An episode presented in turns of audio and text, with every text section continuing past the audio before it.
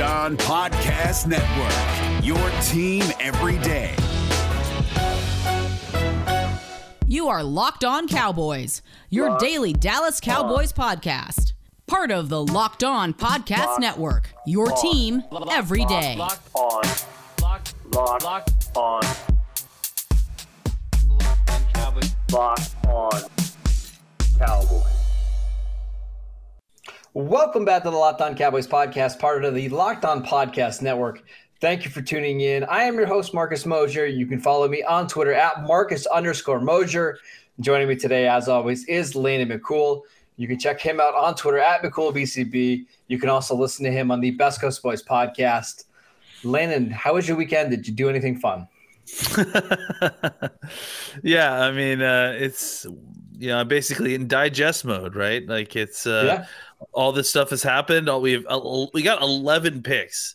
So it's like trying to like go through all of this and you know, form a consensus on some of these guys, you know, because the guys we usually study, they get picked in the first, you know, 3 or 4 rounds. And then, you know, some of these guys, we still have to do a little bit more extensive study now that they're on our team. So that's kind of what we're going through right now, but it's fun. Yes. It's fun. It's good to know the names and go through it. I enjoy this kind of work. So just to give everybody kind of a heads up as to what we're going to plan on doing this next week, we're actually going to take our time breaking down this draft class because, Landon, we've got nothing but time for the next 3 or 4 months as we wait for football season to come. So we're going to take a 10,000-foot view today of the Cowboys draft class. And throughout the week, we're going to start breaking down these players further and further. You know, we're going to get to do some deep dives on Chauncey Golston and Osa Odighizuwa, and then all the day 3 picks. We'll eventually get to all the undrafted free agents. So we're not going to – we don't want to rush our evaluations of these players. So make sure you guys are tuning in for that. Lynn, let's first start with the draft class as a whole because – I think it's easy when one pick is made in the first round to judge a draft class and say that everything is awful and terrible. I have no experience doing that. Never. I think once you see the full picture of a draft class, then you can get an idea of what the team was trying to accomplish. How do you feel about the Cowboys draft now that it's all over with? I think it became clear as they were going on what they were trying to do, and that is – clearly stock their defense specifically with guys who can come in and take up a whole bunch of snaps that they either have lost or that they just wanted improved talent on. I think that, you know, we all knew what coming out of last season, what the issues were with the defense. Obviously they saw the same issues. You know, I think that they saw that they had thought that they had some talent that got bogged down by, and, you know, really anchored down by the kind of lack of middle class talent on our defense. You know, there's like 2 or 3 guys that are catalytic players, and then there was just a bunch of street free agents. I mean, after all the injuries that the Cowboys are dealing with, and then, you know, just poor play from guys like Leighton Vander Esch and Jalen Smith, and so I think a lot of what they ended up doing is, you know, they took some boom or bust swings up top. The hope that they can come in and provide. I think the first 2 guys can come in and give you starter snaps and will be starters, but the question of how good they'll be is remains to be seen. And then I think they took 3 or 4 guys that they think that they can count on to come in and give them some snaps. I mean, I don't know, certainly not starter level, but at least give them some snaps and rotations and you know, hopefully grow from there. And I think that the things that got a little bit interesting is when, you know, they were kind of picking some high floor type players a little bit later in the draft when there, you know, probably were more athletic upside type folks, you know, kind of in that late to 3rd, 4th round. And I think that's really where it saw a difference in kind of previous draft strategies to me is that area where they would normally be targeting athletes with trouble or guys that, you know, they were targeting high floor guys that they thought could come in that fell to them or that were appropriately graded to them that they thought could come in and give them solid snaps right away in some form or fashion, and you know, because of the salary cap issues that they don't want to have to necessarily go out and try to sign a vet free agent to kind of fill that role. All right, so I'm going to talk about some of my problems I have with this Cowboys draft class in a second. But Landon, some of the problems with this class is to no fault of their own. I think they were so close to having just an absolutely dominant draft, but it seemed like the guy that I think they wanted would want to pick one pick ahead of them every time. Like, let's go through it really quickly. At number 9, Patrick Surtain goes to Denver. You know the Cowboys would have taken Patrick Surtain if he's there at 10, right? Right, and then, absolutely. In the second round, like if they would have drafted Patrick Surtain, they could have just sat back at 44 and took the best player available. Well, Trayvon Merrick, the safety from TCU, who we thought about potentially they might trade up for, he goes 43 to the Raiders, right? Yeah. At pick 75, Osa Odighizuwa, who we liked quite a bit. We also heard that they liked Milton Williams a lot from Louisiana Tech. He goes 73 to the Eagles. So they were so close to having this draft work out absolutely perfectly, but it seems like that first surprise pick of the Broncos picking Surtain really messed them up, and they kind of were swimming upstream the rest of the way to catch up with that pick that caught them a little off guard. Yeah, and I think, you know, as much as we want to hand wring or celebrate good and bad drafts, without a doubt, it's better to be lucky than good in the draft. Oh, without a doubt, yes. And I think last year proved the opposite of that true, is that, you know, they got really lucky last year. Mm-hmm. And I think this year that luck didn't, you know, extend. I think the biggest issue with where my dissatisfaction in the draft were with what happened obviously had to do with just bad luck, you know, not really the Cowboys making poor picks or whatever. I mean, I think the you know, it's the draft, so it all remains to be seen how good any of this is, right? But I think as far as, like, you know, getting guys that we know that they clearly wanted, you mentioned at least 3 different, and I could probably point out some more. Sure, 3 different situations where they got snake bit by guys getting taken right before they were picked. And that makes, I mean, could you make the argument that maybe they should have been more aggressive? They had 11 picks in this draft, Landon. They had a bunch of 3rd and 4th round picks. Why not go up, you know, 2 spots and get Patrick Surtain? Why not flip with Denver, who seemed like they were on the fence between Surtain and Justin Fields? Why not throw them 75 to go get your corner? I mean, I know that's rich, but it is rich, but I mean, they wanted a corner and they were forced to kind of pivot once he was gone. Or do you think it was not worth it, considering that they had Parsons rated higher on their board? I think it wasn't worth the value of what they were asking to trade up, and I think that they liked their options in the second round, and I even think with Moehrig, like, they liked Moehrig, but there's a line between liking them and feeling that you need to trade up to go get them. I don't think they could have traded up for Moehrig after missing out a corner in round one, though, right? I mean, it sounds like if they were trading up, for Tyson Campbell or Kelvin Joseph, right? It didn't sound like once they missed corner that Merrick was even really an option. They were going to take Merrick even if he was there. If Joseph was there, they were going to take Joseph because they had to, though, right? Well, sure. I think they wanted to too. I think he was rated highly on their board. Well. Yeah, I mean, he's not a consolation prize. I mean, I think he's a first round corner that you got in the second round because of some, quote unquote, off the field issues, which we'll find out exactly how. I mean, not even off the field issues, it's football character stuff with coaches that may or may not actually be there. So I want to talk about the character stuff in just a second. But before we do that, I want to tell you guys about Nugenix. Listen up, football fans. Nugenix is the #1 selling free testosterone booster, and GNC is offering a complimentary bottle to all football fans in America. To get your complimentary bottle of Nugenix Total T, text DRAFT to 231-231. If you text now, you'll get a free bottle of Nugenix Thermo, the most powerful fat burner ever, with key ingredients to help you get back in shape absolutely free. Just text DRAFT to 231-231. That is DRAFT to 231-231. Also want to tell you guys about Bet Online, the fastest and easiest way to bet on all your sports action. Baseball season is in full swing, and you can track all of the action at Bet Online. Get all the latest news, odds, and info on all your sporting needs, including MLB, NBA, NHL, and all your UFC and MMA action.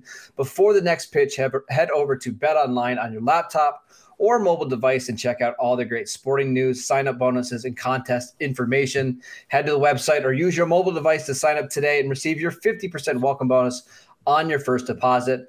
Bet Online, your online sportsbook experts. All right, Landon, I think we need to talk about the off-the-field stuff because this draft certainly was not a Jason Garrett draft full of Boy Scouts, right? I think that's pretty clear. Now, there's differing levels of off-the-field stuff here between Micah Parsons, Kelvin Joseph, who maybe was not the best teammate at LSU and at Kentucky, and then Josh Ball, the offensive tackle from Florida State and Marshall, who had some pretty scary, disgusting allegations. Let's just say that at the very least. What is your take overall on the Cowboys kind of ignoring character a little bit in this draft? Well, I don't care about the first two, to be honest. I mean, to a large degree. I mean, I think Parsons' stuff is a little troubling just because it clearly went way too far. And I think none of us know these issues too well, but just what's reported, right? I would lump both Parsons and Joseph under the category of immaturity gone too far, you know? I think that's something that Ball does not get the same pass for. I 100% agree. So let's obviously parse that. I'm certainly not going to. The Ball thing is incredibly difficult because the allegations are disgusting. If we don't know if it's true, and the part of that's really difficult is that now people like us are kind of sitting here having to try to awkwardly defend it. We shouldn't have to, and I'm not going to, So I think that there is a place in this world for people to have second chances, but I also think that there are some things that should certainly kind of disqualify you from being able to participate in luxuries like sports. So especially being drafted. That's my thing is like, absolutely. You have to draft this guy because there's other talented offensive linemen that were available that don't have these problems. And man, this is just such a tough pick to justify. I feel like, I mean, even if he hits, is it worth it? That's what I keep coming down to. Is it worth it? I think, like I said, I don't really even know how to comment on this to be honest. I agree. Because if he hits and he never does anything again, like I said, I think there is a place in this world for people to have second chances, but I don't feel good about it. I'm never gonna actively root for this guy. It feels gross to kind of deal with it. So I really don't know how to go from there. And like I said, I understand about second chances. I understand about making mistakes. I think you can make a mistake without putting your hands on a woman. I would agree. Yes. So I don't, we don't really need to spend a bunch of time on here talking about it because honestly, it's just too much of a bummer and it's not football related. So and I think that's where I'm at. I 100% agree. And I think now if this is somebody who was extremely remorseful and because that's the other part, changed, I think you can definitely get more on board with it. I don't think we're there yet, Landon. I mean, just from a little bit of snippets that we've heard over the last couple of days, I don't think we're there. I'll just say this: everything I've heard from him, everything I've heard, just implied a bunch of different things. I would assume that he believes that he didn't do anything. I would assume that there are, including maybe even Marshall and some of these organizations that may. I think the Cowboys' posture is that they don't believe the allegations, right? And I agree. I don't. And if that's the case, and if they actually have some kind of proof or inside knowledge that's not being reported that makes them more confident about it. I kind of wish that they would hint that a little bit more with, you know, I think that there's a way to do that without being disrespectful to the, victim. But at this point, like, you know, the way they've kind of left it, it's kind of in this weird netherworld between the two where we're just supposed to allow it to be okay because it's in the past, but while not really respecting the victims, you know, coming out and saying something about it in the first place by kind of hinting not so subtly that it didn't happen. So, like I said, it's awkward and ugly to talk about, and I hate that we're pretty put in a position to talk about it. So let's go back to the other two, Parsons and Joseph, because I feel like those are a little different, right? And because Joseph seems like from each other, yes, from each other. Because Parsons, it seems like there was two incidents, right? There was a hazing incident in high school, and then there was a hazing incident in college at Penn State. And then from Joseph, it seems like there was no incident. He was never in trouble ever, like criminal wise. It just seemed like he wasn't the most professional. It certainly doesn't sound like he was very mature in college. And the hope is that he's gotten better from that. However, just this year, Landon, it seems like Kentucky basically said, "Hey, go opt out. We're good with that." That's what has me a little worried. The thing is that it sounds like there's also a lot of conflicting reports, because even Hellman on the draft show as it was on, you know, said that he talked to LSU people and that they loved him. They raved about him. So they didn't want him to leave. So I think I could certainly understand if this is a situation where this guy's personality or maybe his commitment to hip hop as opposed to football, it rubs coaches the wrong way. Very well could be the case. I certainly could understand that.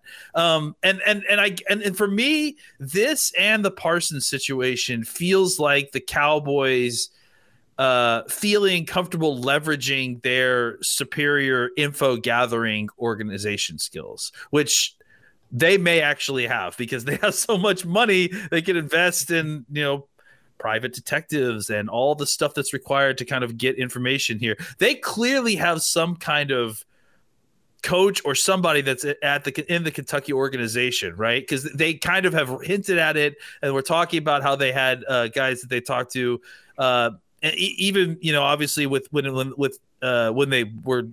You hear that kind of thing when Bohana was speaking, right? And So I think there was some kind of connection between the coaching staff here and Kentucky that, you know, probably gave them some sort of insight here. But, you know, look, obviously there's a reason that a kid this talented who played in the SEC and produced, it fell to the second round. And it's because of these very, you know, real things. I mean, it's undeniable that he left LSU to go to Kentucky. It's undeniable that some of the coaches wanted him to opt out of Kentucky. The question is why? The question is what was the motivating factor here? And is that something that the Cowboys are going to have to deal with when he's here or not? And I don't have very good answers here, but I assume the Cowboys have better answers than I do. All right, last thing I want to say at this, and I'm going to try to be very careful the way I say that so it doesn't come out wrong, but NFL teams are more okay with some of that off-the-field stuff, the immaturity stuff, if you play hard on the football field and your on-the-field football character is good. And to Micah Parsons' credit especially, that guy plays at 110 miles per hour, 110% every single snap. So I think NFL teams and coaches can get behind guys like that if the immaturity doesn't translate to the field, right?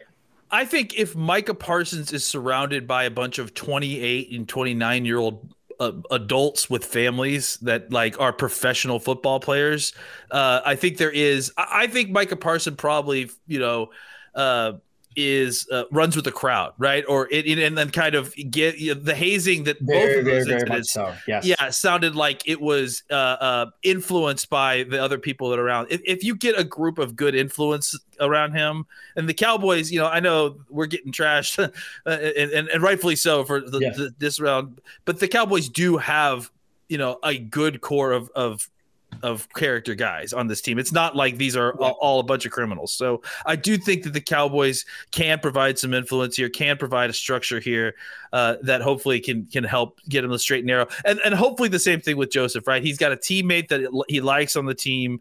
He's a professional. He's actually being paid. The Cowboys can actually provide him a lot of opportunities for anything else he wants to do in his world. So if he can just figure out a way to keep his head on straight and work hard, Joseph, I think, will also be fine. You know, those two guys are obviously in a very different category than everything we talk about with Ball. The last thing I was going to say is that the hazing incident that happened for Micah Parsons when he was a freshman at Penn State, this was 2018.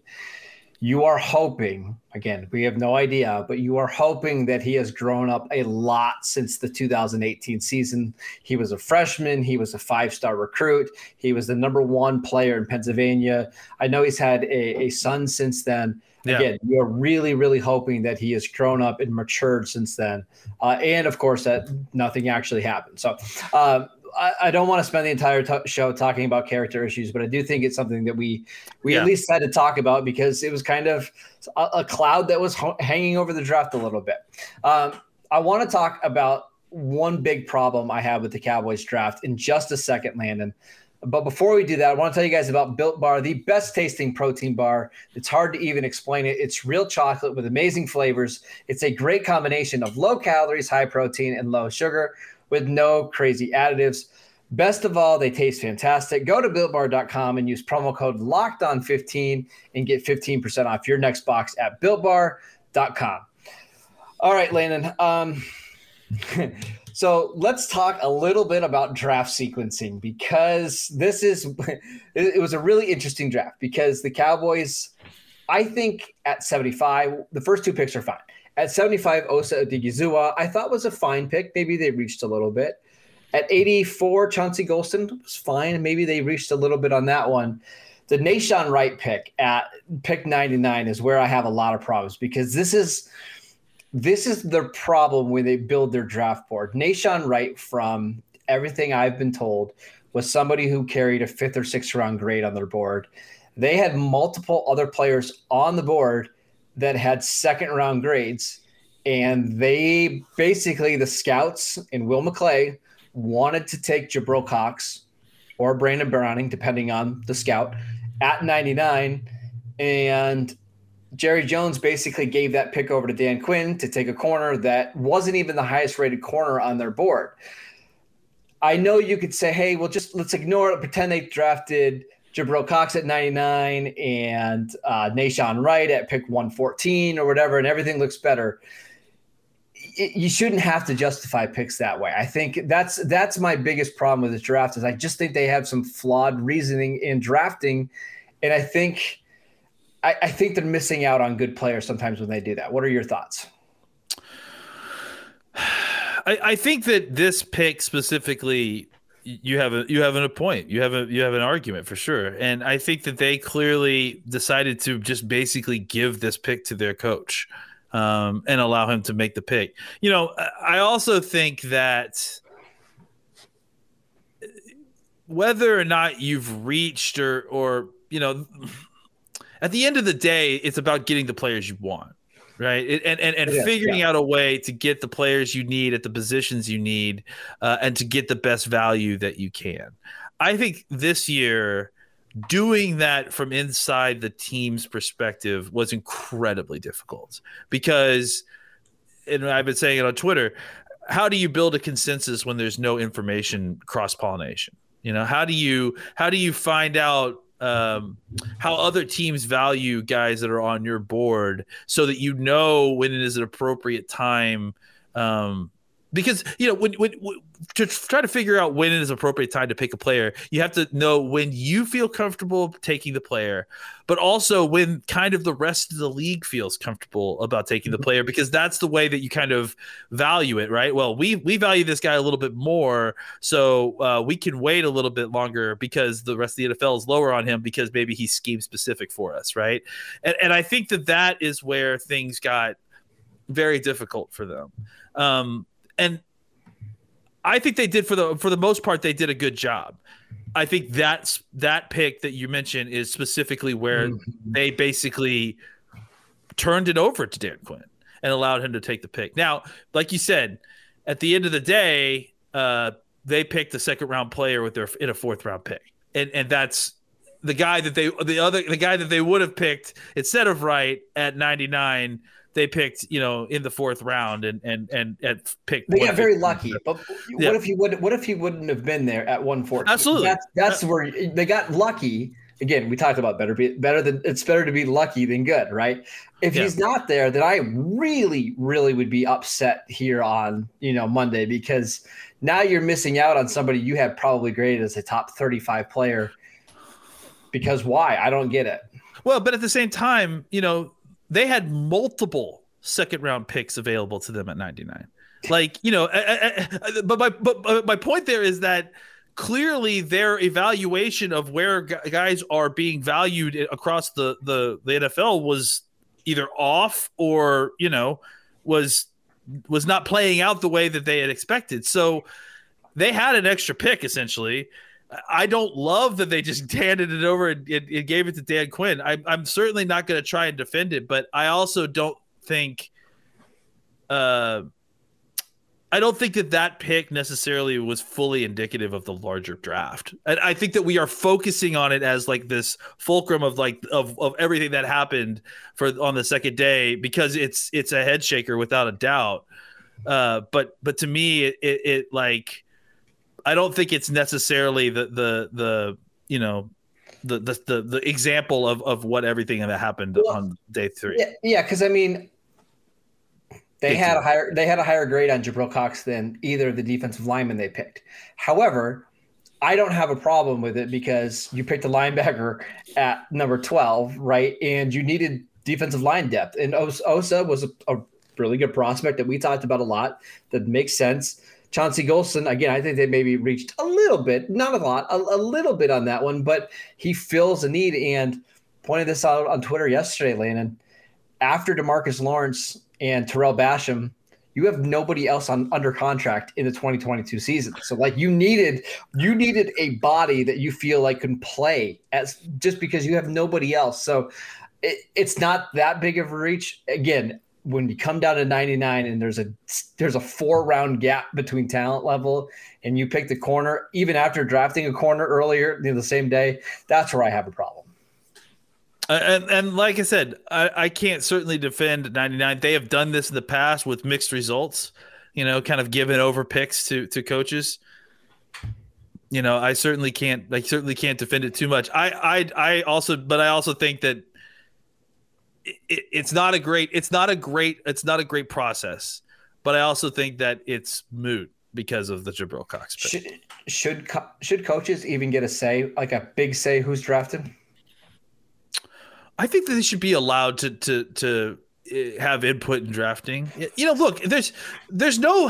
I think if we've discovered anything over doing this over a decade, there is no right way to do this. I'm sorry, but everyone can say that they've got the right way to do this. But, you know, I don't understand how we hold that thought in our head while also looking at all the statistical information that tells us that, you know, even the people that think they know what they're doing don't know what the heck they're doing. Yeah, but okay, but shouldn't the coach basically maybe just decide between like two evenly graded players? Like, let's say Brandon Browning and Jabril Cox. Hey, Dan Quinn, we got these guys both graded as second rounders. Which one do you like? That's where I think it's where the coaches should come in. Not, hey, let's reach on a guy that we have graded lower by the scouts because I think I like him. That's where I have some problems. I think a lot of this problem too is that even though we know that there were second round grades on Jabril Cox and maybe another player, multiple players, we don't know what they had on him. Even though we know it's not that, right? We know so, and I know we know what other teams have on those guys. What would you say if you had to guess? What would they have ranked on? 5-6. So yeah, I mean that's my guess. That's your guess. I mean they gave it. Like I said, it's not great process. They got lucky. They got very very lucky. Yeah, and again, like I said, but also I think that you got to 99, and like I said, lucky, right? But you got to 99, you saw multiple of your second rounders were there, right? So it's like, if you could take this guy and say, well, listen, one of them is also going to make it to 115 and feel confident. And they did. So I don't know. It's a weird draft. It's a weird draft. There's no way around it. And we're peeking through keyholes too. So like I would love to hear what the whole conversation was. Maybe there would be more logic there, but like with the few pieces of information, it doesn't make sense. There's no doubt. We need a Hard Knocks in a war room. How much fun would that be? Just like a 6-hour special on just an entire war room. That'd be a lot of fun. Again, we're going to talk about this draft at length all week long. We're going to talk about each player specifically, how they fit into the scheme.